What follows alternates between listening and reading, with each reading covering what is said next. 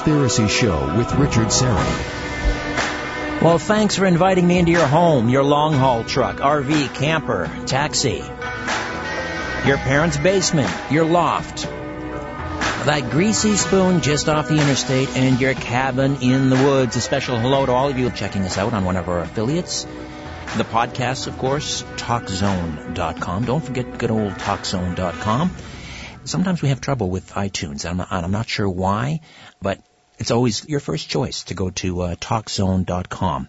Those of you, of course, who take the show with you on your mobile device with the fabulous Conspiracy Show app free download and available for your iPhone and Android device. Those of you who are uh, catching us on the live YouTube stream tonight and every week, almost without exception, and of course all our, my good friends in the live chat uh, who join us every week faithfully. You're always there. However and wherever you're listening, I bid thee the warmest of welcomes, and I thank you for your fine company. Uh, Albert is uh, Albert Vinzel is here, our uh, occasional remote viewer and uh, story producer. Uh, Ian Robertson, I'll get that right this time. Ian Robertson is uh, with us. Let me just go around the table before we open up the phone lines.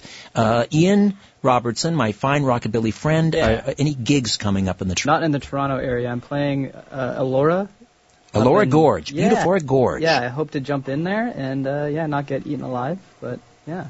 All right. And when will you when will you be playing Elora? I believe that's June uh, seventeenth. Uh, June seventeenth at Elora Gorge. Yeah, check it, check out greasemarks.com. You'll find it. Greasemarks.com. Yeah. Excellent. Thank you. All right. And uh, Albert, anything going on? Well, uh, we had the pleasure of going to dinner with uh, our Gary Patterson after that live event, and he's back in are, October. Yes, uh, those are big shoes to fill. We're gonna, it's going to be impossible to replace him. He had, he had many more stories off off the stage than he did on the stage. And, and well, yeah, thank you for that. It's true. Uh, he was mesmerizing. I could. Uh, he was one of those guys. That's why we we talked so often and uh, on the phone as well, and not only about our project, but just you know we would talk about, hey, did you check out the latest uh, album by so and so? And you know, he'd have a backstory on it, and just what a wonderful guy to hang out with. And uh, like I said, I'm going to miss him.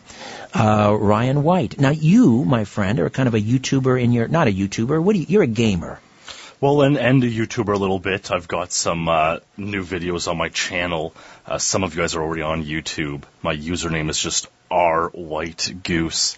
And one of my recent videos kind of fits the topic of this show a little bit. All right. It's about mysterious things that happened in a certain video game, a classic game, uh, GoldenEye 007. So you'll be able to find that if you uh, if you go to my channel as well. R, White, White Goose. Goose. And then you do you do live gaming. You stream where? How does that work? Well, I do live uh, gaming streaming on Twitch.tv slash R White Goose. Uh, Twitch.tv slash R White Goose. All right. 416-360-0740 and toll free 1-866-740-4740. Let me give you those numbers again. In the greater Toronto area, 416-360-0740 and toll free 1-866-740-4740. Open lines now until the bottom of the hour. Coming up in, in the next half hour, producer Barry Katz uh, we'll talk about a, uh, a, brand new documentary called I Killed JFK. Uh, just in time for the, uh, can you believe this, the 100th anniversary of John Fitzgerald Kennedy's birth in Brookline, Massachusetts, back in 1917. And uh, that, the actual date is May 29th, which um, is tomorrow. It's no, it's right now, right? We're now. This is the 100th birthday. Um, but the um, this will be a special screening event for this documentary. It's in a limited number of theaters starting Wednesday, May 31st. Barry Katz will tell us more coming up. All right, open lines, and uh, let's see. Uh, let us begin with uh, Earl is in Oakville. Earl wants to talk about the Beatles. Hello, Earl. Uh, yes, uh, before I get to my question, yes. Uh, Richard, I had a, a hairdressing teacher by the name of Mrs. Patterson back in the 80s in Burlington. Did he have a sister that taught hairdressing? Oh, Patterson is such a common name. I, yeah. I can't begin to tell you. No, he did okay. not. Okay, my question is about George Harrison. I believe he was cremated, and did they spread his ashes on the Ganges River? That's my recollection. Yes, he died in Los Oh. Angeles, and then they spread his ashes in the Ganges River because he was what a. a shame. I was thinking of making a pilgrimage to England and visiting, visiting his grave site, but I guess he doesn't have one, huh? No, he is. Uh, he's out there in the ether now, which is exactly the way he would have wanted Well, it. Well, he was a devout. He was a was he a Buddhist or a Hindu? I, I'm not sure, but um, yeah, he was cremated. My favorite song of his was uh, Something in the Way She Moves that Attracts Me Like No Other Lover. There you go. Thank you, Earl. Wonderful, wonderful. Yes, something. It's a st- you know even Frank Sinatra covered that. It's uh, it's one of those uh, great tracks. All right, Phil is in Scarborough. Hello, Phil. Welcome. Are you there, Phil? Yes, I'm here. Hey, Hello. you're on. Go ahead, sir. Yeah. Hi, Richard. I'd like to talk about an unsolved murder, which I believe was murdered, and it hasn't been investigated the way how it has been, like with the assassination of John Lennon and, and JFK and all that. And what I'm talking about is the murder of what I believe is murder of uh, Bruce Lee and his son Brandon Lee. Ah. Now, Bruce Lee, that was like 1973. I barely remember that. Yes. I was about nine years old. Yes. Just after was the last one he made was uh, Enter the Dragon, I believe, Yes, with Kareem Abdul-Jabbar, and that Yes. came out, I think, after his death. Yes, yes. Uh, uh, yeah, young guy, 33. Did he take some some uh, medication or Well, something? he was given some medication because they said he was complaining of headache. Yes. And a, and a friend gave him an antidote where they took him back home and a female was looking after him and gave him the antidote. Okay, and they say that that's what he died from and was too many blows to the head. Well, I don't believe that for one second because when you look at the death of his son Brandon, the way how he was shot with blank bullets, and I think about the fact that Bruce Lee, when you watched uh, the movie, the Bruce Lee story, okay, where it talks about him, him and him and his life, it was shown in the film that the Chinese forbid him to teach karate to any other cultures or any other race. And I find it very hard to believe that even though you could die from blows to the head and medication, I seriously believe, like his son, he was murdered. And I feel that there should be uh, an investigation about this. The same thing with the death of Bobby Fuller and the Fuller Four. Oh, there's another one. That, uh, Gary and uh, Gary. I wish he were here. He could tell you Yeah, about yeah, uh, Gary Fuller. Exactly. And Well, there was a number of uh, the, that that label that Fuller um, performed on, and I can't think of the name of the label now. Yes. All the artists on there. The, Sam Cooke at one time was part of that uh, that stable uh, of performers. Um, I'm not. Sh- I think before he went to uh, Stax, I'm not Yeah. sure, but I think Otis Redding may have been on that label. yes. It's very I- interesting. All had insu- there should be all had insurance policies. Yeah. I, I really feel that there should be because I really believe that he was murdered. I do not buy into this conception that he died because of too many blows to the head Hmm. or the antidote and the way how his son was murdered. Yeah. I believe the same thing was about his father, and I feel there should be an autopsy and more should be investigated into it, like the death of JFK and John Lennon. And I don't feel anything is is, is being done. They're just keeping like hush hush about it, thinking no, no, he died because of too many blows to the head. I don't buy that for one second at all. I believe he was murdered. Well, there, yeah, they, there was. I know. I remember there was some scuttlebutt about you know the triads were involved in his Yeah. murder and so forth. Um, yeah. Yeah, well, you know what? Somebody, I'm sure, has looked into this, investigated, maybe put out a book. If you Yeah. come across any title, Yeah. uh, we can maybe track the uh, the expert down and we'll do a show. I, I mean, I th- why yeah. not? That'd be great if you could, because I mean, I really love Bruce Lee.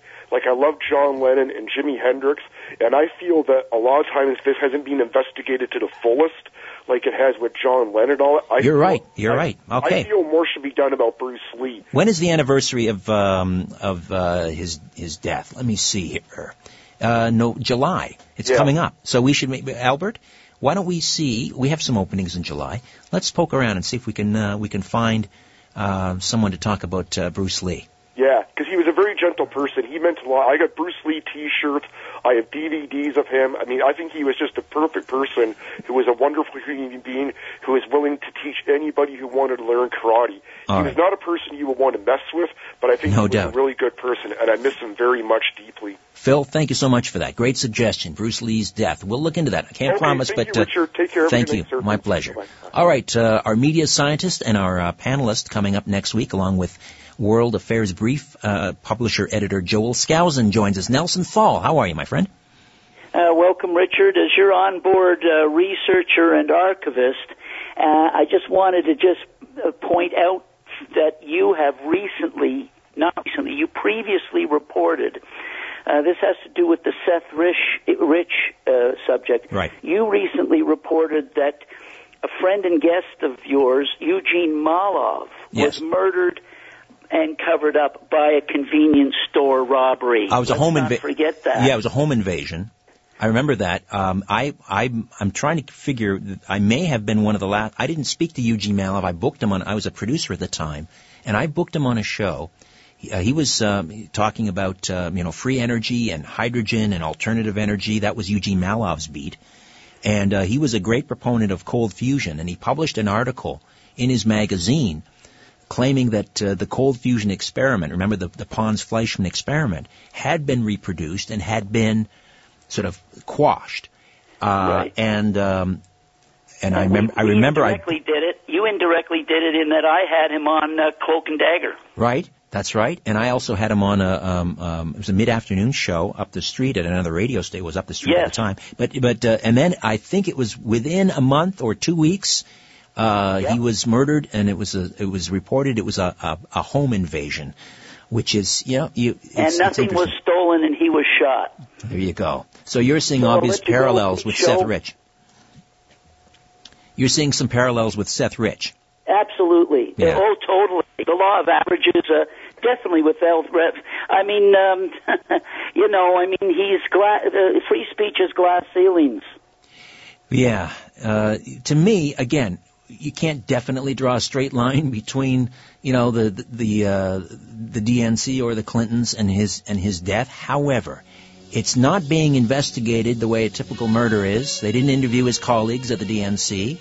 They and they're treating it and the way they're covering it up, it's very, very the same modus operandi. I tell you, it's the uh, it's the third rail. I mean, if you talk about it, uh, banned from Twitter. I mean, how strange is that? Nelson, we'll talk to you next week on the panel. Thank you, my friend.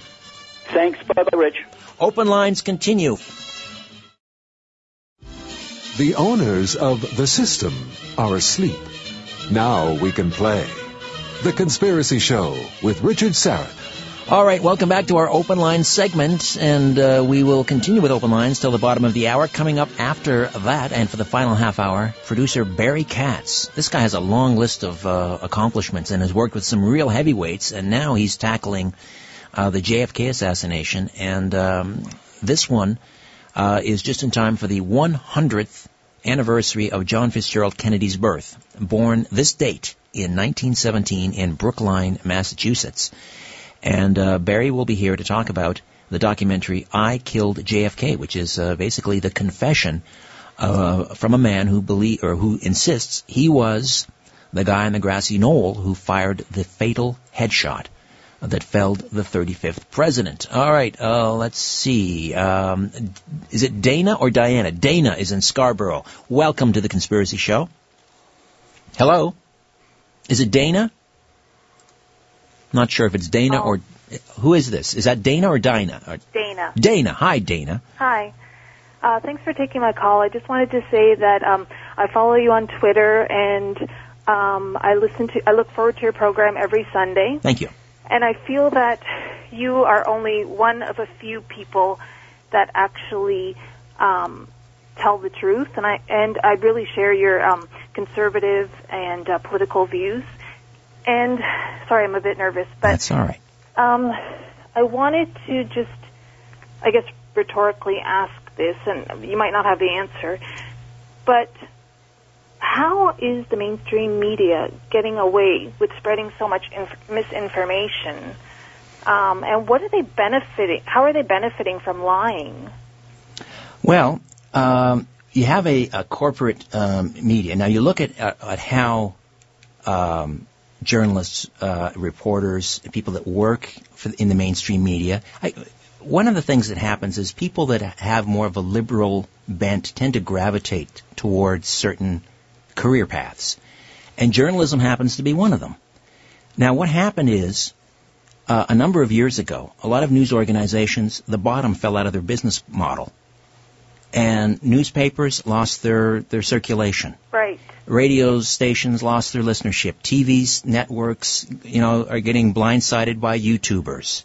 I blame Ryan over here. No, um, but I mean that's and that's why they're trying to shut down YouTubers is because they're stealing their they're eating their lunch. That's true. They are eating their lunch.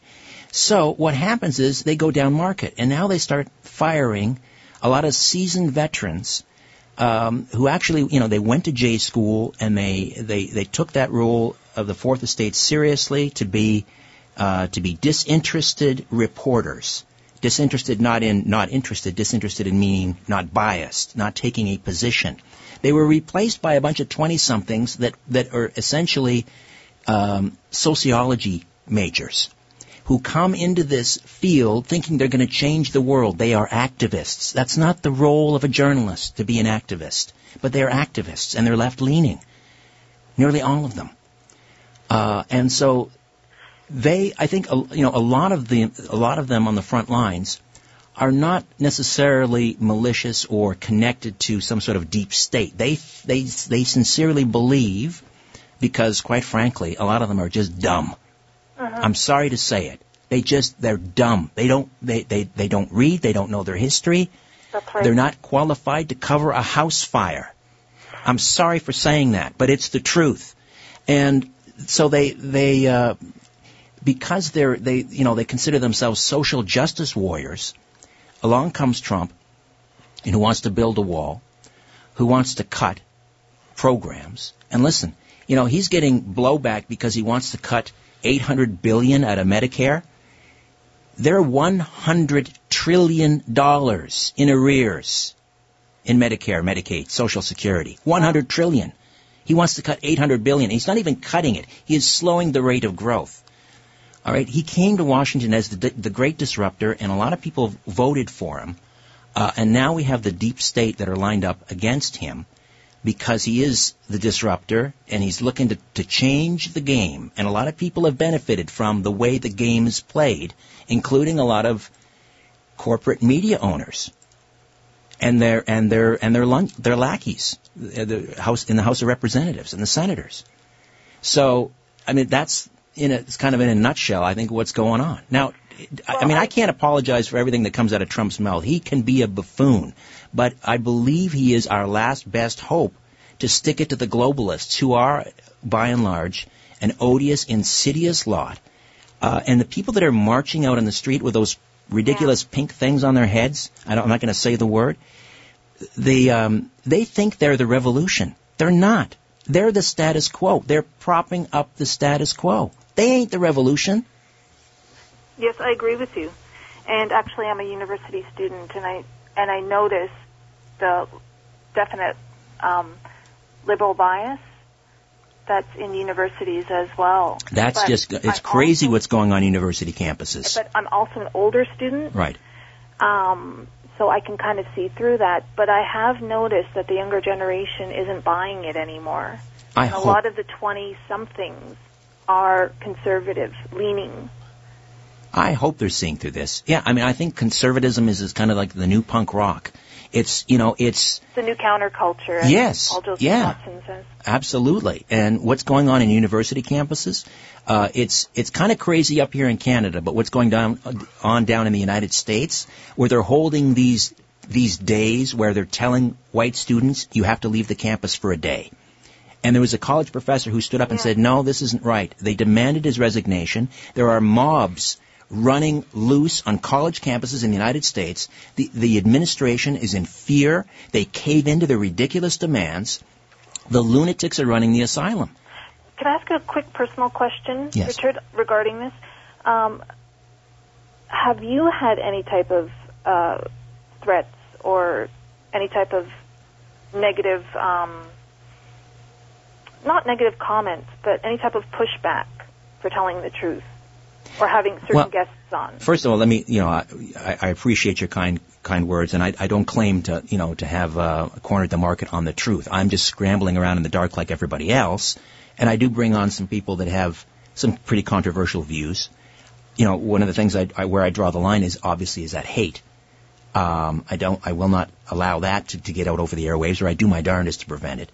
Um, but in terms of blowback, no. I mean, this is always, always a great disappointment. You know, I was fired at another radio station on inauguration day back in 2009. Uh, 2000, January 2009, the day that uh, President Obama was inaugurated, and Oh. the, the, the, the show pre, the, previous to that, the Sunday night previous to that, I did a show on you know the the, the whole birth certificate uh, controversy, and Oh, a lot of yeah. and there was a protest outside the radio station in sub-zero weather at lunchtime, hundreds of people, and they they genuinely believed it was because I did that that show. And uh, it turns out, I mean, it probably wasn't true. I, it probably didn't do me any favors doing that show, but the real reason was it was, you know, just typical. One company swallows up another. They're over leveraged, and they got to clean up the bottom line and lay a bunch of people off. I went out the door with about 20 other people across, you know, the the radio uh, group in in Canada that day. Uh, so I, I've never had someone, you know, like Ned Beatty in a boardroom stare me in the face and say, "You have meddled with the primal forces of nature." That's never happened. But what you get is derision and and mocker, mocking Yes. from your colleagues, Yeah. uh, which I don't mind. You know, they can mock all they want.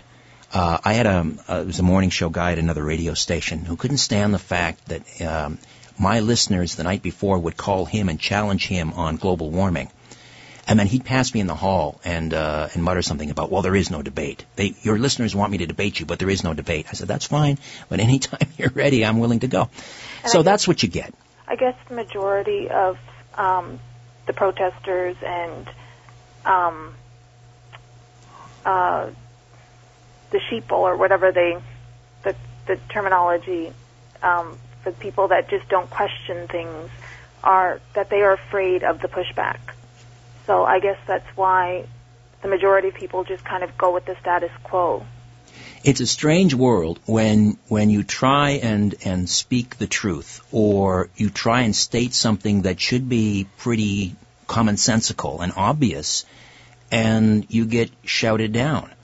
Uh, suddenly, we're in a world where facts are racist, or uh, facts are um, you know, misogynist or facts are this or facts are that. You know, there's an old uh, joke that says, you know, um, uh, what is a racist? It's someone who's winning an argument with a liberal.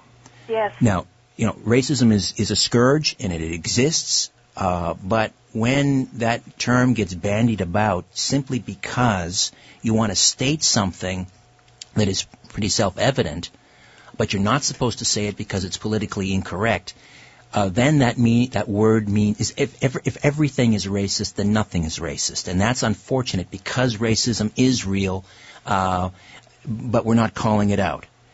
Uh, uh, everything else over here is racist.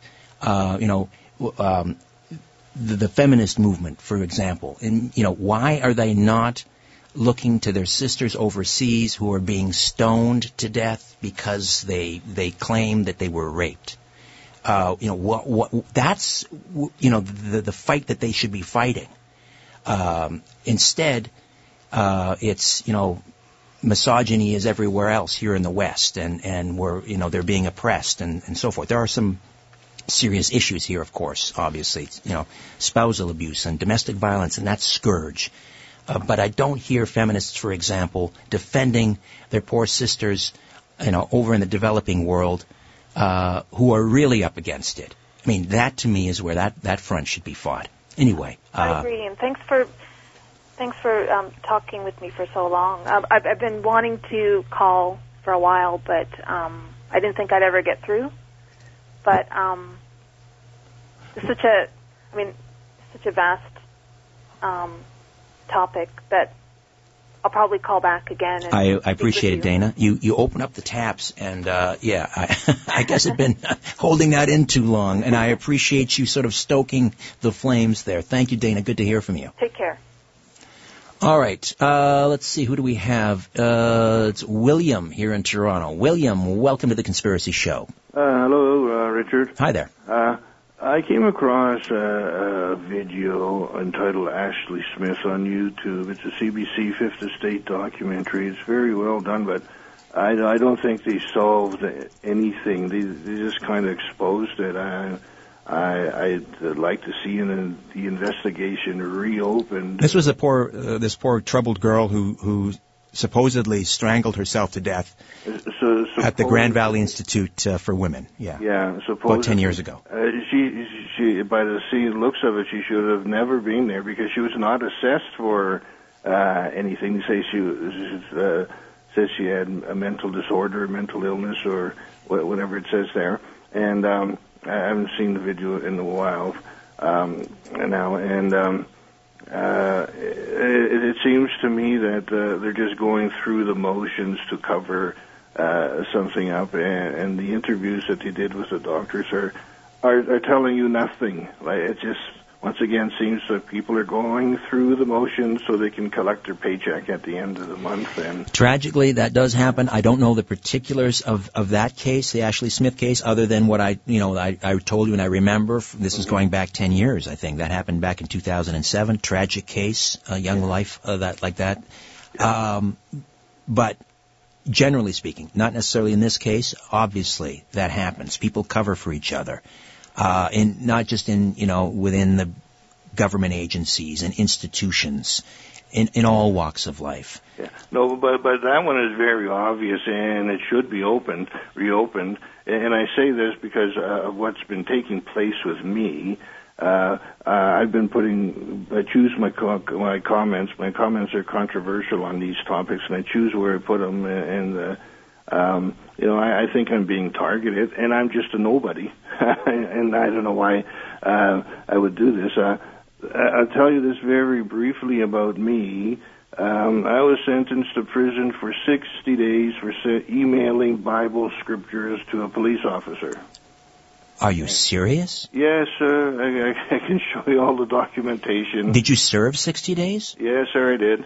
For, for emailing, what do they call it, harassment, or what do they call it? Yeah, they called it harassment and uttering death threats for sent, for sending Bible scriptures um, uh, to, to a police officer, trying to get my point across uh, uh, about uh, surveillance and, and things, and uh, uh, you know they, they just um, uh, choose uh, to manipulate things. And he said he fears for his life, and uh, which is nonsense because. Um, I heard an interview by uh, Ian Scott, former SIU director, uh, that overlooks police uh, matters, and he states um, outright that uh, I've probably heard it on uh, on Zoomer Radio that uh, um, uh, police officers do this all the time. Use that oh we fear for our life. Did you have a defense? Did you mount a defense? Oh, I, I'm trying to do that. Uh, I'm trying my, my best to do this. I have to um, uh, deal with uh, legal aid lawyers, and uh, they're just a part of the system, and they want to collect their uh, paycheck at the end of the week as well. William, I'm I'm sorry to to, to hear that. I know I, I believe you did call in um, Yeah, last week, the I week did. before, talking about targeted individuals. I'll tell you a quick story, uh, William, and I thank you for the call. Uh, as we left last week, there was a young gentleman uh, standing outside the studio door. I won't give you his last name. It's just Richard.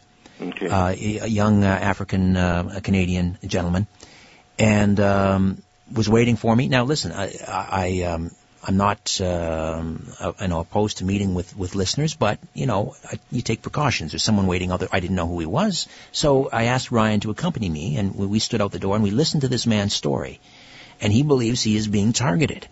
Uh, organized gang stalking, people breaking into his his place, surveilling him, uh, being being targeted with some sort of maybe a directed weapon. And you know, when I listen to these people, and Richard was no exception, lucid, rational.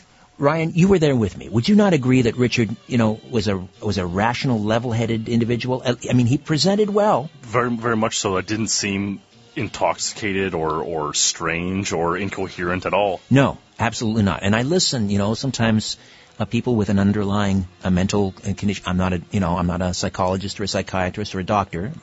But you know, sometimes if, for example, a person has schizophrenia, they may occasionally um, speak in a kind of a word salad, or if they are, if they have sort of delusions, you know, you might be able to pick up on that as an amateur. Nothing. Not saying that that doesn't exist, but so we're going to Albert, we're going to put together a special show on uh, July 16th. July 16th. The whole show will be about targeted individuals, electronic harassment, and so forth. The path, the path stabber too. That woman with the MBA is totally out of character, and uh, she tried that for her defense. She's saying "All right, she's right, got to go. William will be. Uh, thank you for the call. We'll be back. Barry Katz, I killed JFK. In a democracy, we elect officials so we can sleep at night. So why are you up? 416-360-0740 or toll free at 1-866-740-4740. Welcome back. Just a programming note coming up next week. Our uh, panel will feature media scientist Nelson Thall and the founder, publisher, editor of World Affairs Brief, Joel Skousen, and uh, later we'll uh, speak with uh, Dr. Stephen Greer, obviously one of the uh, the heavy hitters in the UFO disclosure movement, and he'll be part of the uh, Alien Cosmic Expo coming up here in Toronto, June 23rd to the 25th. There's a brand new documentary uh, about to release which focuses on the world's greatest unsolved murder case entitled I Killed JFK, and the film features two interviews with the only living person to have ever confessed to killing President John F. Kennedy from the now infamous grassy knoll in Dallas, Texas. I Killed JFK will screen for one night only in over 300 movie theaters across uh, the United States on Wednesday, May the 31st uh, which of course is coinciding with uh, the 100th anniversary of John F. Kennedy's birth, which is actually today. Uh, all sorts of 100th anniversary things going on this year. There's a mock trial happening in October at the uh, at the law school in Houston. Um, the final information, no, that's in November. The final sort of release of uh, JFK assassination records will be released in uh, in October, and then of course we have this documentary uh, I Killed JFK. And uh, the producer is with us. Barry Katz is an iconic manager, film, TV producer who is universally known for launching the careers of Dave Chappelle, uh, Dane Cook, Tracy Morgan, Bill Burr, Whitney Cummings, Bill Bellamy, Louis C.K., uh, to name a few. He helmed two separate top five Billboard Gold, Platinum, and Double Platinum records in addition to in addition to executive producing over 400 hours of TV, comedy specials, sitcoms, reality shows, documentaries. On the big screen, he's produced movies with Kate Hudson, Alec Baldwin, uh, Jessica Alba, Dane Cook. Uh, his most recent film release was Misery Loves Comedy, an inside look at the dark side of stand-up starring Tom Hanks, Larry David, and Amy Schumer. His latest project is I Killed JFK Barry Katz. Welcome to the Conspiracy Show. How are you? God, after that intro, I feel fantastic. You're a busy man. So this is. I, wa- I want to be busy. Well, that's what keeps us going. Uh, now, it seems like on the surface, to the uninitiated like myself, like kind of a strange departure, particularly your background in comedy, to be tackling the JFK assassination, as you say, the greatest unsolved murder, perhaps of all time. What led you into this project, Barry? You know, it's it's when you're a producer and you do television and film and you've been doing it for a long time. People just call you and they say, well, "I want you to meet this person. Would you like to hear this pitch?" And you know, you're curious when somebody who's reputable calls you, and so I got a call. The person said, "Listen, somebody's going to come to see. It's a great idea. Uh, they're going to show you something on their computer." They're not going to look at you. They're not going to talk to you. You're going to see the footage. Then they're going to leave. And this person came true to form, didn't really talk to me. And I saw all this incredible raw footage of interviews and all sorts of rare things that I'd never seen before of people around the JFK assassination who were involved, many of whom died mysteriously, some who were still alive. And it just brought back memories because when I was a kid, I remember being in the kitchen and you know how you see somebody crying from behind, their shoulders are shaking, and my mom was crying at the kitchen sink watching this little black and white television with the Kennedy funeral on it. And ever since that time, I'm, you know, I don't have a dog in the fight. I'm not waking up every day saying conspiracy, conspiracy, conspiracy, but I've always wanted to know what the truth was. And ever since I was able to see the Zapruder film, that famous 26 second film of the assassination, it was clear to me that there was something off.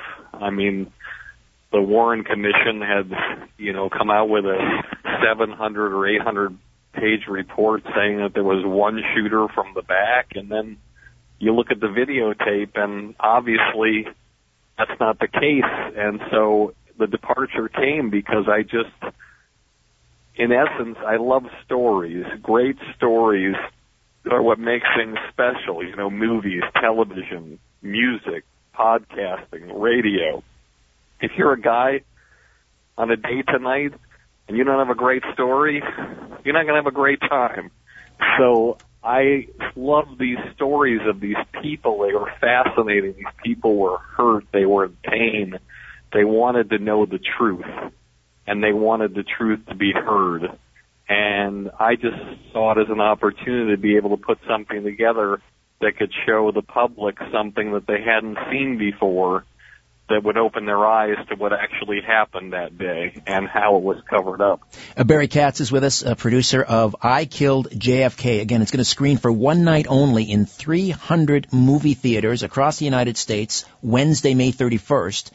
And of course, this coincides with uh, John F. Kennedy's 100th birthday, which is today actually.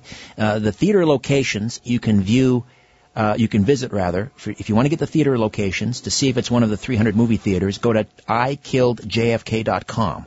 ikilledjfk.com. Barry, stay with us. We'll come back and we'll delve further into the confessions of this grassy knoll gunman. Stay with us here on The Conspiracy Show. My name is Richard Syrett. Poking holes in the darkness. The Conspiracy Show with Richard Syrett. And we are back with producer Barry Katz. I killed JFK. If you want to see where it's going to screen on May 31st, and again, it's very exclusive, only 300 movie theaters across the United States www.ikilledjfk.com. Now we're not going to name this uh, person because you know a lot of time and effort and money has gone into making this documentary. So get out and see it. So we're not going to we're not going to give away the ending. But uh, Barry, obviously, what turned your attention to this project was when you saw this footage. I'm assuming that was the the confession on caught on tape from this this gentleman. So give us can you give us some insight, some clue as to you know to what he was saying and, and who he is. Absolutely. It's an amazing story, but before I tell you that, I want to share something with you that's kind of interesting. Please do. I not only are you going to see the documentary when you go on Wednesday, but I found five of the last remaining living experts on JFK assassination. And this month I did a Skype panel with all of them. They're all in their 70s and 80s and I edited that all together, and that's going to be after the film. So there's going to be a panel discussion with these people who've been living their whole lives with this, many of them who aren't even in the film, and giving their opinions on the film and what they found throughout their investigations and their lives. And one of the people I interviewed, Jim Marrs, who actually interviewed this uh, guy who admitted to uh, killing JFK. Right. Jim's a good And friend I of the thought- program. Yeah, excellent. Yeah. Good. Well done. That's a nice added value for people to, to go see this film. Absolutely, and his name is uh, Jim Marrs, and he said something really profound. He said, great film. Uh, obviously, tremendous amount of evidence to support this guy pulled the trigger. But really, he said, what difference does it make? He said, any lone nut can kill anybody in this world. What I love about this film is what you look at is who had the power to cover it up for 53 years. And I thought that was kind of fascinating. And so when it comes to this person who we're talking about, they were a runner for the mob in Chicago. And there were originally two shooters who were supposed to kill Kennedy, who, and Kennedy had enemies with the Chicago mob because his father made a deal with Sam Giancana in Chicago to help his son win Illinois that would help him win the election, which they did. And then after that, what happened was he hired his brother Robert to be the attorney general, and then Robert went after the mob in Chicago. Uh, yeah, a colossal betrayal as far as, far as Giancana was concerned. Yeah, so that so there were two men there to be a shooter shooters that day, Chuck Nicoletti and Johnny Roselli. One of them was on the Dal-Tex building across the street from the book depository, from my understanding. That is correct. And so the night before, this person and those two guys, they met Jack Ruby. Jack Ruby passed an envelope across the table. In the envelope was the new directions for the motorcade route in Dealey Plaza. Jack Ruby, of course, the guy who killed Oswald two days later in the police station. And then the next morning, this guy goes to meet Roselli and Nicoletti, and only Nicoletti's there. And he says, "Where's Johnny?" He says, "Well, the CIA has called off the hit, uh, and he doesn't want to be there shooting." And the guy said, "Well, why are you here?" He said, "Hey, screw it. I'm here to do a job. I'm going to do it. Do you want to be backup for me? I'm going to be in the Dal-Tex building, not the sixth floor of the book depository, the Dal-Tex building." And he, they walk down and they go behind the grassy knoll and he said, this is the perfect place. And Nicoletti said to him, I don't understand. There's a street sign here. There's an obstruction. You're only going to get one shot. He said, all I need is one shot. I'm just here to back you up. If you don't get a headshot, I'm here to back you up. And so that's how it all went down. And when you freeze frame the Zapruder film, even if you're sitting at home right now, you go on YouTube and you go frame by frame, you're going to see when Kennedy comes by the street sign. Beforehand, he's smiling. When he comes out, he's been hit in the back. It went through his throat. You can tell because his hands go up to his throat, and any doctor will tell you that if you're hit in the back by the spine, your hands go up to your throat, or if you're choking, your hands go up to your throat. Right, and that's about the time we see Connolly, Governor Connolly, turn. That's right. And so when you look at it and you freeze frame it frame by frame, you see Kennedy getting hit at the top of the head. There's a spray off the top of his head, and his head goes forward. Like any physics professor would tell you, you hit something from behind, the head goes forward, and then a split second later, he's hit from the front, and his head gets blown back. Yeah, the only people that don't see that for what it was was was Dan A- Rather, uh, you know, who was called upon to to comment on the Zapruder film. He at the time just kind of a a low level reporter in local reporter in Dallas. He and he's you can hear him saying while the head is going forward, he's saying the head is going backwards. Uh, and what did Dan Rather get for that? Uh, bingo, the column to, to the show. I don't know. Well, a lot of people don't realize this, and this is the thing that I think your audience is so fascinated about it when they when they see it on the 31st, if they go, and I hope they do go. If this happened today, Oswald would never be convicted. He would never be brought in. There would no be no Warren Commission because there's YouTube and there's a million different news outlets that would be showing the video nonstop over and over and over again. But back then, the Zapruder film was sequestered by the government, and nobody saw it.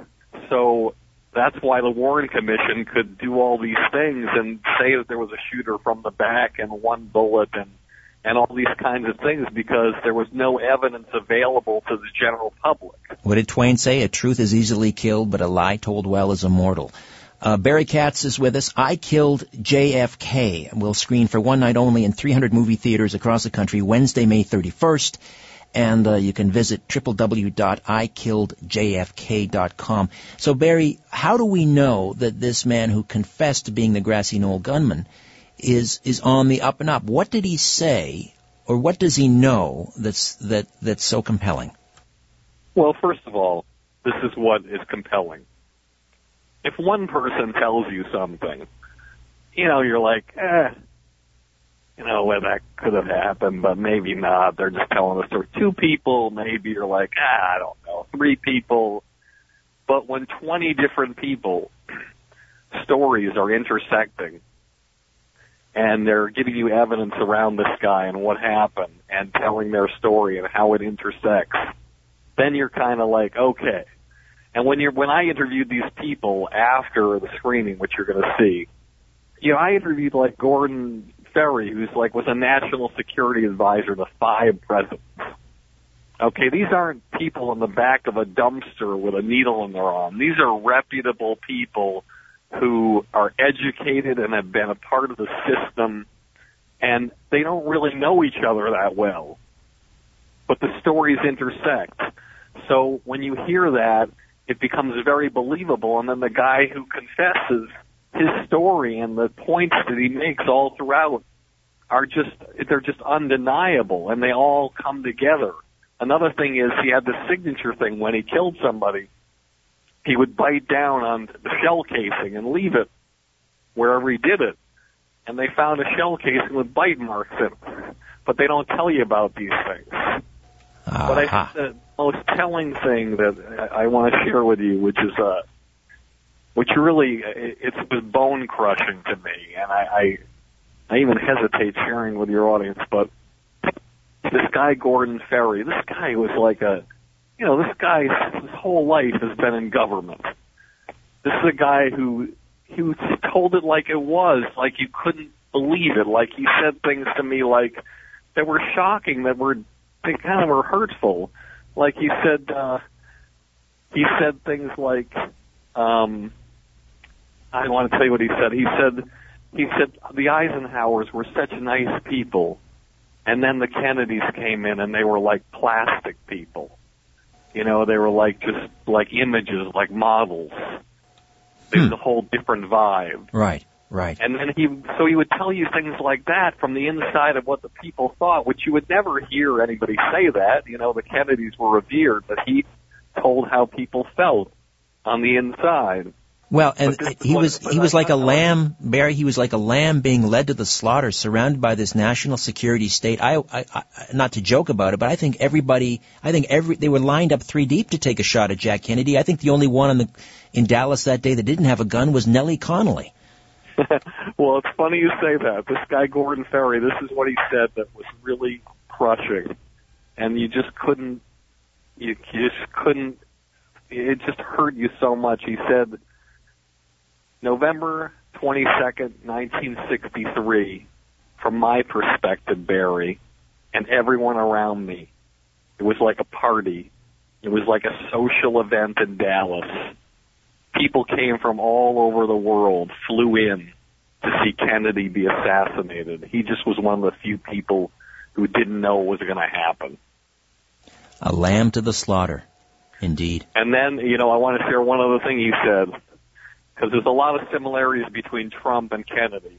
But we don't have time to get into it. But what he did say was this. He said, Barry, when Trump says he wants to drain the swamp, what do you think's at the bottom of the swamp? Hmm. Yeah, those that were part of the uh, the guys that changed the parade route in Dallas, I guess. Fascinating. Incredible stuff. Uh, so again, it's um, it's going to screen in 300 movie theaters across the country Wednesday, May 31st, and uh, people can go to ikilledjfk.com. Uh, now, is there any plans after the uh, the special event on the 31st for sort of a wider distribution? I don't think about those things right now. I'm just concentrating on one thing, this one night Wednesday, and I hope your audience comes. I can guarantee you this. And if anybody knows me, I've done a ton of stuff, and I'm so proud of this, and I, I've never been prouder of something. Maybe it's because of so many people telling these stories, and for there finally to be some closure about this, and I'm I'm really, really, really excited about it, and I hope that your audience will take a look. I guarantee it will change your life forever if you see this. It really will. It changed me. Every time I see it, I've been in an editing bay 200 times. Every time I see it, it's it's unbelievable. So as far as you're concerned, this is is this case closed for you, Barry Katz? This grassy knoll grassy knoll gunman's confession? It's it's that's a slam dunk. It's case closed. I'll let you guys be the judge of that, whoever watches the film, but I believe so. Wow. All right. I killed JFK. Again, will screen for one night only in over 300 movie theaters across the country Wednesday, May 31st. www.ikilledjfk.com. uh, to check out where it's playing near you. Barry Katz, thank you so much for this. Appreciate it. Thank you so much. I really appreciate it. All right, my thanks to Ian Robertson, Albert Vinzel, Ryan White, all of you for listening at home. Back next week with a brand new program. Hope you'll be along for the ride. In the meantime, don't be afraid. There's nothing concealed that won't be revealed, and nothing hidden that won't be made known. What you hear in the dark, speak in the light. What I say in a whisper. Proclaim from the housetops. Move over, Aphrodite. I'm coming home. Good night.